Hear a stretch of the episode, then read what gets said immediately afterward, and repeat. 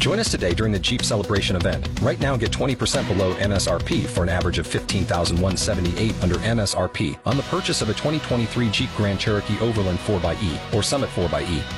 Not compatible with lease offers or with any other consumer incentive offers. 15,178 average based on 20% below average MSRP from all 2023 Grand Cherokee Overland 4xE and Summit 4xE models in dealer stock. Residency restrictions apply. Take retail delivery from dealer stock by 4-1. Jeep is a registered trademark.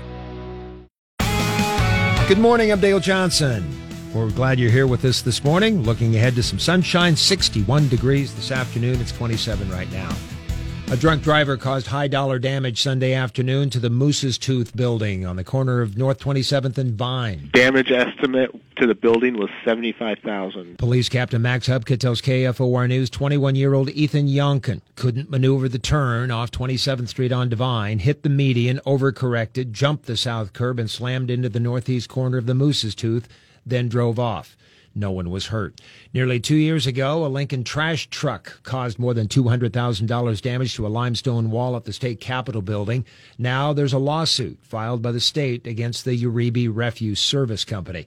The lawsuit says that Uribe was negligent because the driver didn't maintain control of the truck and brake properly. Uribe hasn't responded to the lawsuit. KFOR News Time is 704. A father and his 27-year-old son got into a fight Sunday night in the 1000 block of Garber. The father had taken a two foot long sword and was threatening the son with it. Again, Police Captain Max Hubka telling KFOR News 51 year old Troy England was arrested. There were two other juvenile children and England's wife in the residence. No one was hurt.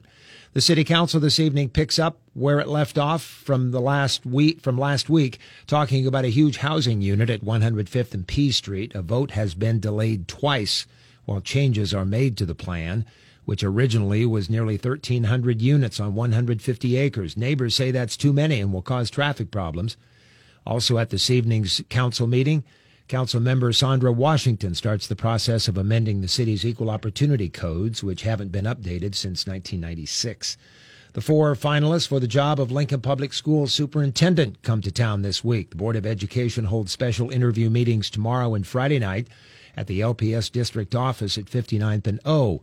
The board hopes to make a decision at its February 27th meeting. You'll find all the details at kfornow.com.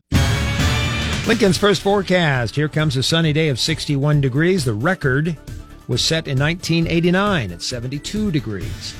27 this morning at 7:06. I'm Dale Johnson, KFOR News.